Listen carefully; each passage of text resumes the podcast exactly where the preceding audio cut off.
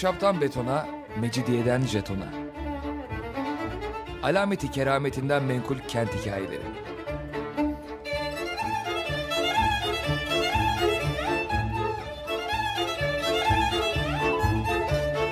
Hazırlayan ve sunan Pınar Erkan.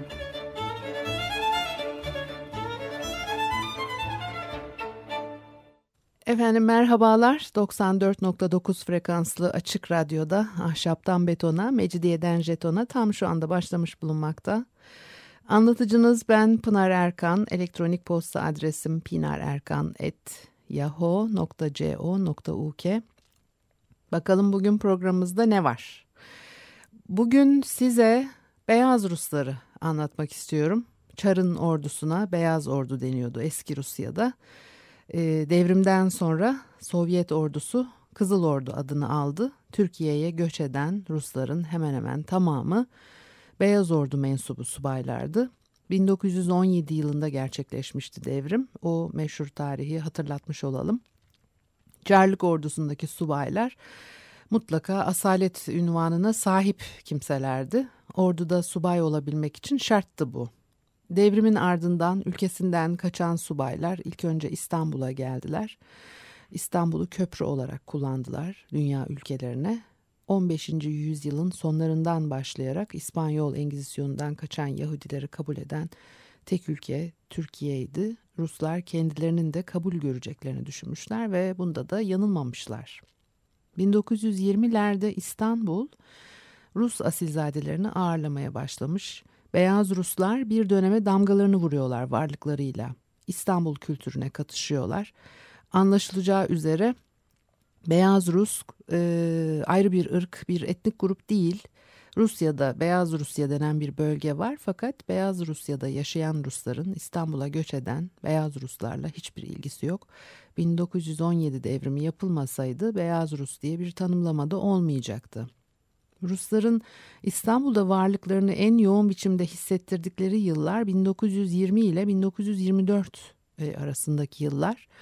Bu yıllarda Beyoğlu, Taksim, Tünel, Tarlabaşı ve Galata'yı içine alacak biçimde Beyaz Rusların e, adeta e, akın ettiğini e, görüyoruz bu bölgelere. Ancak 1940'lara kadar Beyaz Rusların adı sık geçiyor Beyoğlu yaşamında. Kimi kaynaklara göre 40 bin kimisine göre de 150 bin göçmene kapısını açmış Türkiye o yıllarda. 16 Mart 1920'de İstanbul resmen işgal ediliyor mütareke e, dönemi. Siyasi gelişmelerin alabildiğince yaşandığı bir kent. Aynı zamanda işgal ile birlikte kentin dokusuna dahil olan unsurlar e, savaşın harap ettiği yerlerden başlayan iç göçler ve Rusya'dan gelenler İstanbul'un e, yaşantısında ciddi değişimler yaratıyor büyük bir hareketlilik yaşıyor İstanbul ve şehrin nüfusu 1914 yılında Kemal Karpat tarafından 560 bin küsür Müslüman olmak üzere toplam 910 bin civarında veriliyor. 1914-1916 yılları arasında bu nüfus çok artmış. Ondan sonra başka bir kaynağa göre 1920 yılında İstanbul'un 50 bin Müslüman, 40 bin Rus ve 4 bin Rum ve Ermeni olduğu gibi rakamlar var. Şimdi tabii bu e, yan e, yanılma payını da e, tabii e, söyleyerek bu rakamları e, iletiyorum. E, 1921'e kadar olan göç dalgalarının ardından İstanbul'da kalan Türk e, e, sığınmacılarının sayısının 65 bin Rus e, sığınmacılarının sayısının 65 ila 90 bin arasında olduğu da ifade ediliyor. Bunlar tabii büyük rakamlar. E, İstanbul'un Avrupa tarafında yer alan Pera ve Galata yabancıların elçilik binaları ve evlerinin bulunduğu yer. Beyaz Rusların da çoğunlukla yaşadıkları bölge burası. E, Solita Solano 1922 yılında e, Pera'yı anlatırken sokaklarının e, dolandırıcılar, müttefik askerleri, mülteciler, yardım görevlileri, seyyar satıcılar, dilenciler, macera perestler ve az sayıda turistle dolu olduğunu, yaklaşık 400 kişiyle Amerika'nın en büyük e, e, sakin durumunda bulunduğunu ve Rus mülteciler, İngiliz, Fransız ve İtalyan askerleriyle donanma subayları, Amerikalı gemiciler, Çin, Japon ve İranlı tüccarlarla e, şehrin dolup taştığını anlatır. Beyoğlu'nda büyük ihtimalle e, kendi ülkelerindekine hiç benzemeyen bir yaşam kuruyor diyeceğim e, Ruslar ama enteresan bir süreç bu. Çok sayıda lokanta açıyorlar. Pavyonlar şenleniyor haraşolarla. Haraşo iyi, hoş, güzel anlamına gelen bir sözcük Rus lokantalarında, barlarda, pavyonlarda, kabarelerde sık duyulurmuş haraşo sözcüğü. İstanbullular Rus göçmenlere haraşo adını takmışlar özellikle sarışın ve beyaz tenli olan kadınlara. Bir de her Rus evinde bir e, haraşo bohçası bulunurmuş. Çarlık döneminden kalma bozuk paralarla dolu olurmuş bu bohçalar bir gün e, geri dönebileceklerini düşlermiş bu insanlar ve o zaman bu paraları kullanabilecekleri umudunu yitirmeyerek para dolu haraşo bohçalarını saklarlarmış.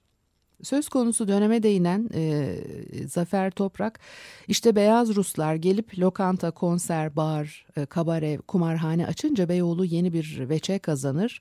Ekserisi Rus Yahudileri tarafından yönetilen bu yerlerde Osmanlı delikanlısı Ruslara özgü gece hayatı ve eğlencesini tanır. Böylece işgal altında kan ağlayan bir kent halkının Ruslar sayesinde biraz yüzü güler İstanbul'un durgun ve e, kapalı yaşamına bir e, canlılık gelir diye aktarıyor bize.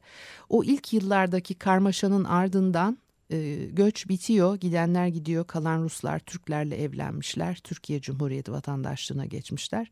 1940'lardan sonra bir durulma görülüyor. Bu konulara biraz ilgisi olanlar yüzyılın ilk çeyreğinde İstanbul'un ne derece kaymaş, e, karmaşa içinde olduğunu bilir. Bugünün İstanbul'uyla hiçbir bakımdan benzeşmeyen bir kent. İstanbul'un şu kadar yıl önceki halini öğrendiğimiz zaman başka diyarlara gitmiş gibi oluyoruz. Her 10 yıl İstanbul için yeni bir devre. Özellikle de 20. yüzyılın ilk çeyreği böyle. İşgal yıllarında Rusların İstanbul'a gelişi karmaşada kaybolmuş aile üyeleri ve e, eş dostun birbirini bulması, kente yerleşmeleri, onlarca romana konu olabilecek zenginlikte bugün e, bizim pek de anlayamayacağımız şeyler yaşananlar işgal yıllarının yalnızca bir parçası e, beyaz Ruslar. Şehirde çok değişik işlerde çalışmışlar. Lokantacılıktan sekreterliğe, marangozluktan ressamlığa kadar ilginçlikler, korkunçluklar arasından sıyrılıp tarihi e, yaratıyor. Beyaz Rus kızları e, Galatasaray'da çiçek satıyorlarmış. İşgalci İngiliz ve e, Fransız askerleri kızları rahatsız ettikçe kızlar Ristaki pasajına sığınırlarmış. E, zamanla burada çiçekçi dükkanları açılıyor ve bir süre sonra buraya çiçek pasajı deniyor. Meşhur çiçek pasajının da e, en basit hikayesi bu. Rum Hristaki bu binayı yaptırmadan önce yerinde meşhur ahşap Naum Tiyatrosu'nun bulunduğunu da söylemeden e, geçmeyelim. Belki tam ahşap da değildi çünkü Fossati kardeşlerim burada bir e, onarım yaptığını e, biliyorum. Belki de kagire bir dönüşte vardı o süreç içerisinde. E, Ruslar İstanbul'a üç dalga halinde geliyorlar. 1919 yılında canlarını ve mallarını kurtarmak için İstanbul'a gelen burjuvalar, 1920'de Kırım üzerinden gelen Beyaz Ordu mensupları ve yine o yıl gelen kadınlı erkekli karışık ve büyük bir Rus kitlesi açtıkları eğlence yerleriyle e, İstanbul hayatını canlandırıyorlar dedik. Duru, beyaz tenli, sarı saçlı, mavi gözlü kadınlar olay e, yaratıyorlar. Başları açık geziyorlar ve kloş etek giyiyorlarmış. Kimileri başlarına tülbent sararak Rus başı modasını başlatmış. O yıllarda Avrupa modası sırma püsküllü elbiseler, tülden yelekler e, büzülerek düğümlenen ve fiyonk yapılarak sarkıtılan kemerler vesaire çok moda. Bunlar mimaride art deco e, üslubuna tekabül eder ve aslında Mısır kökenli yani Mısır çizgileri taşır. E, yalnız art deco değil e, Mısır dök, e, kökenli olan e, Art Deco e, Amerika kökenli 1920'lerin 30'ların giyim modası Mısır çizgileri taşıyor. Bu modayı e, İstanbul'a yayanlar Avrupa görmüş Ruslar.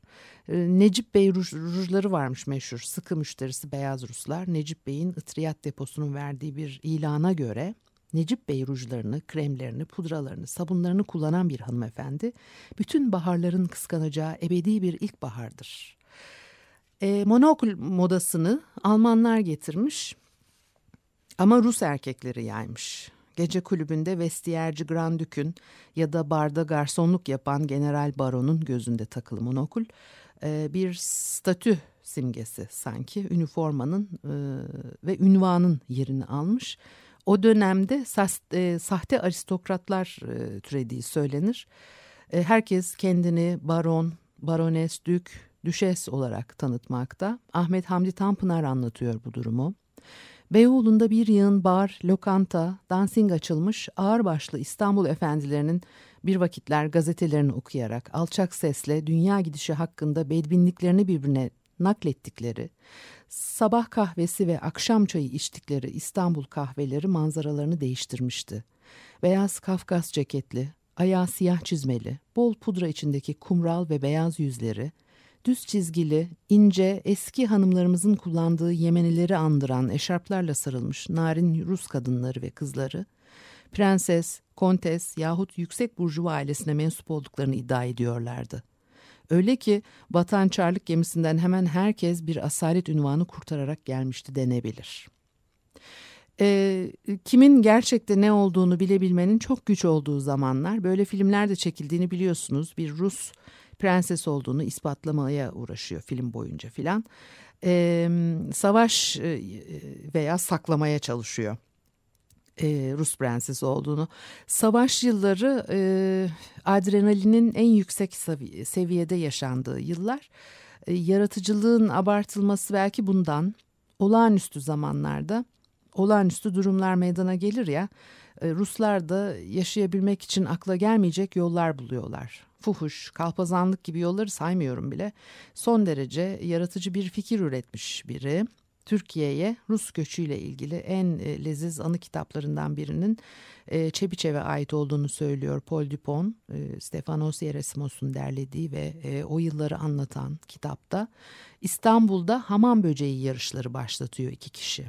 Çebiçev anlatıyor anılarında. Bu iki kişi bir gün hamamdayken etrafa kaçışan iri ve parlak hamam böceklerini görüyorlar ve kafalarında bir ampul yanıyor haliyle çok büyük bir ihtiyaca cevap vermiş hamam böcekleri. Nasıl derseniz o yıllarda yine Rusların çok oynattığı tombalaya karşı bir savaş başlatılmış ve savaş kazanılmak üzereymiş. Talih oyunlarının oynandığı 400'den fazla e, kulüp kapanmak üzere. 12 ila 15 bin bahisçi bu kulüplerin müşterisi. Bu yarış ve bahis e, meraklılarını tatmin edecek bir etkinlik e, hamam böceği yarışları. Besleme sorunu yok. Ortası oyulmuş büyük bir masa yarış pisti. Özel olarak düzenlemişler masanın yüzeyini ve tel arabaların önüne bağlanmış hamam böceklerini koşturuyorlarmış. E, hamam böceklerinin yarışlarını düzenlemek kadar enteresan olmasa da beyaz Rusların verdiği yaşam mücadelesinde buldukları çıkış yollarından bir başkasına bakalım. Dört genç Rus subayı Çırçır suyu kaynağına yakın bir yerde bir çiftlik inşa etmişler. Çevresi kilometrelerce bomboş arazi o zamanki büyük dereyi düşünün etilere benim çocukluğumda kurt iniyorsa varın hesap edin Büyükdere'nin o vakitlerki durumunu. Bu konuda yazı yazan bir barones o zamanlar kimsenin oturmadığı Büyükdere tepelerinde yaşamaya kalkışmak gerçekten cesaret işiydi diyor. Çırçır Vadisi Robinsonları adıyla anılmış bu gençler önce toprağı verimli hale getirmek için sürmeye ve ekmeye başlamışlar. Kendi yetiştirdikleri meyve sebzeleri yiyorlar. Kalan olursa satıyorlarmış. Hatta bir ilkel fırında kendi yaptıkları ekmeklerini bile pişiriyorlarmış İçtikleri su da meşhur çırçır suyu.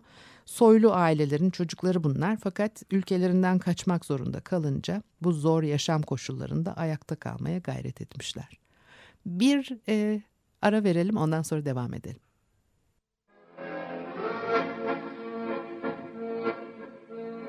Помню, как памятный вечер Падал платочек твой с плеч, Как провожала и обещала синий платочек сберечь. И пусть со мной нет сегодня любимой, родной. Знаю, с любовью ты изговор прячешь платок дорогой.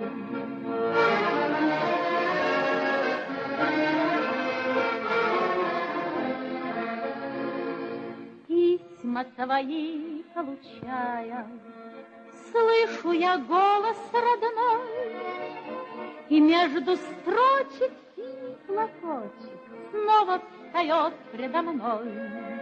И часто в бой провожает меня облик твой.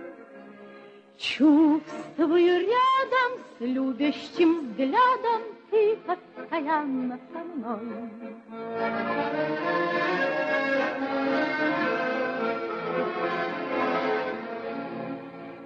Сколько заветных платочков Мы сохраняем с собой.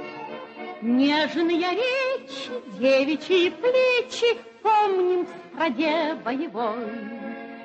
За них, родных, желанных и любимых, таких Строчит пулеметчик за синий платочек, Что было на плечах дорогих.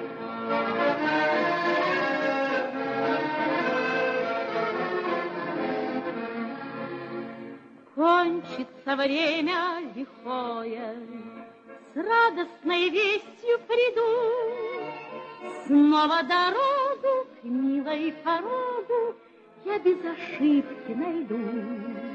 И вновь весной Под знакомой ветвистой сосной Милая встречи, нежные речи Нам возвратятся с тобой.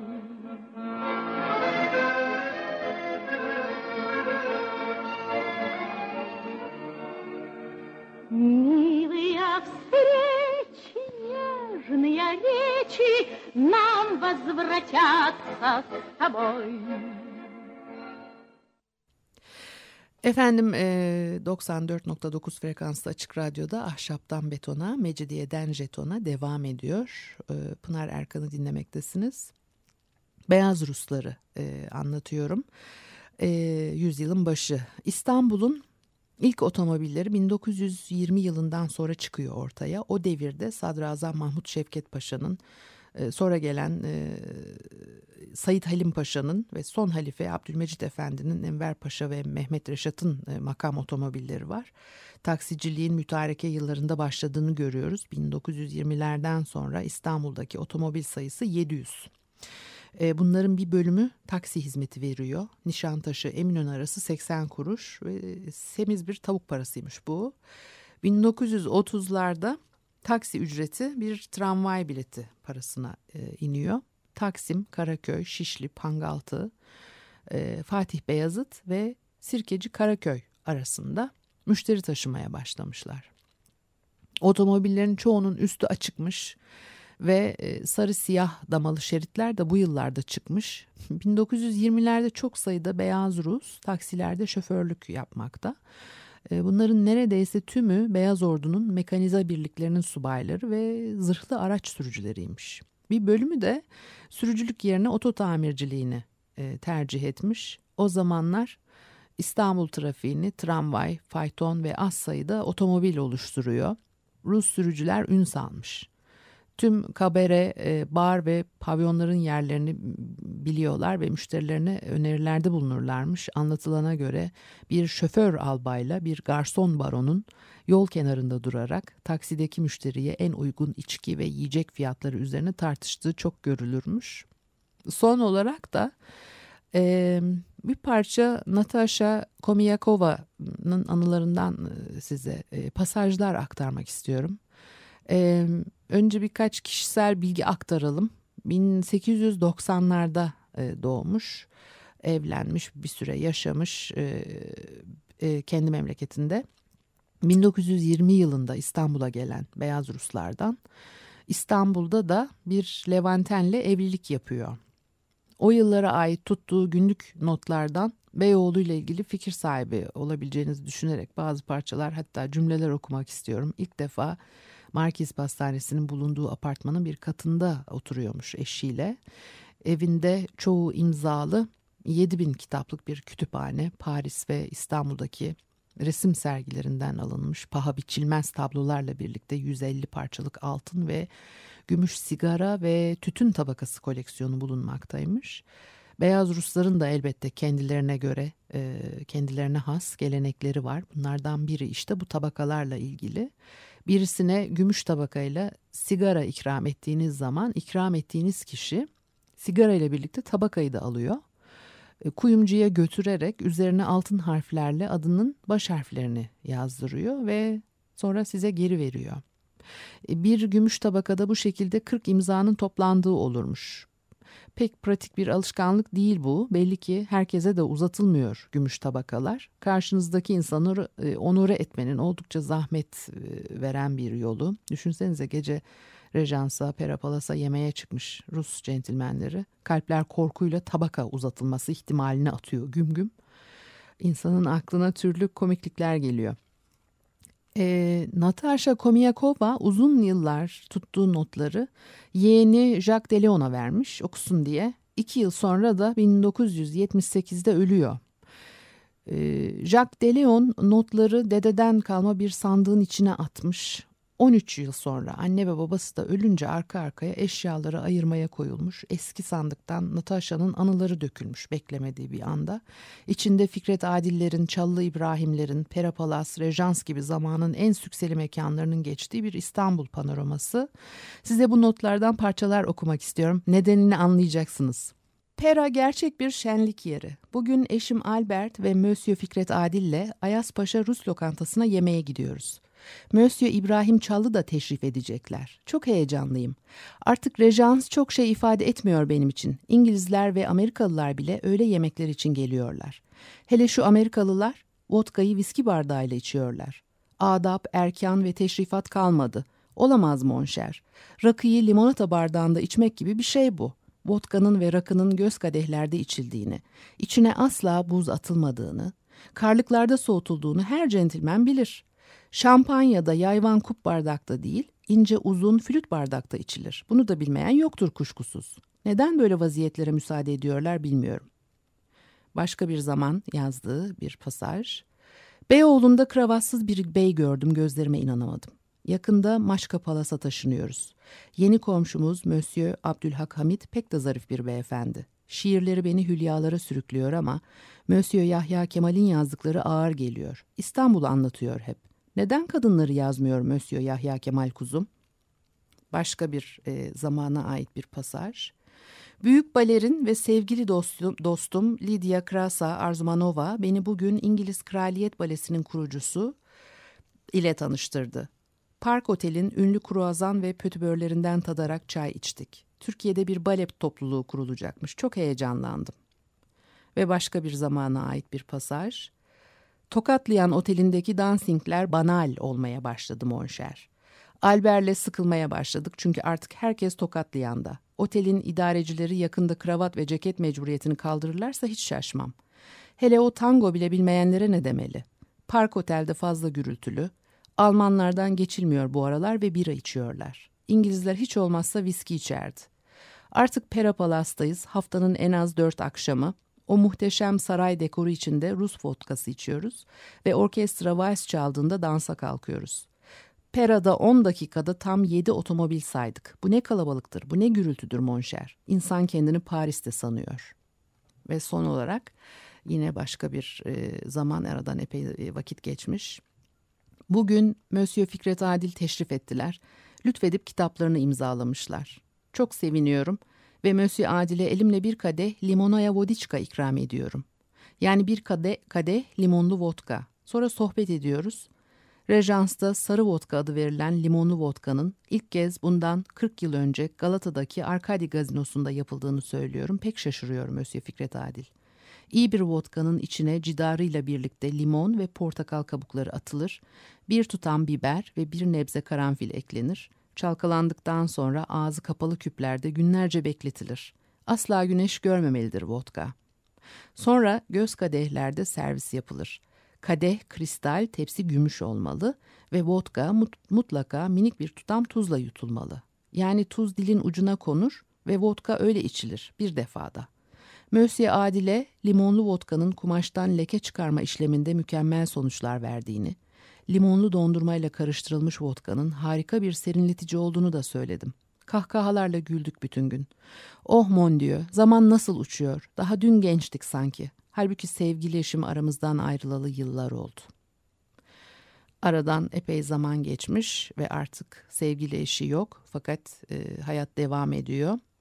e, Natasha Komiyakova günlük tutmaya da devam ediyor. Biz de bu günlükler sayesinde e, o döneme ait sosyal bilgiler edinebiliyoruz böyle.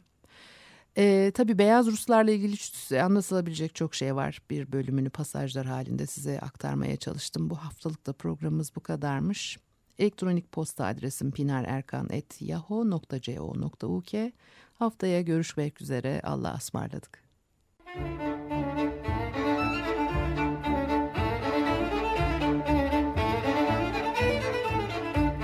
Ahşaptan betona, mecidiyeden jetona.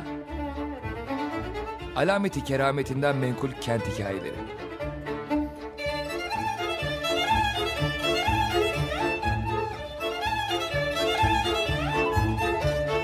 Hazırlayan ve sunan Pınar Erkan.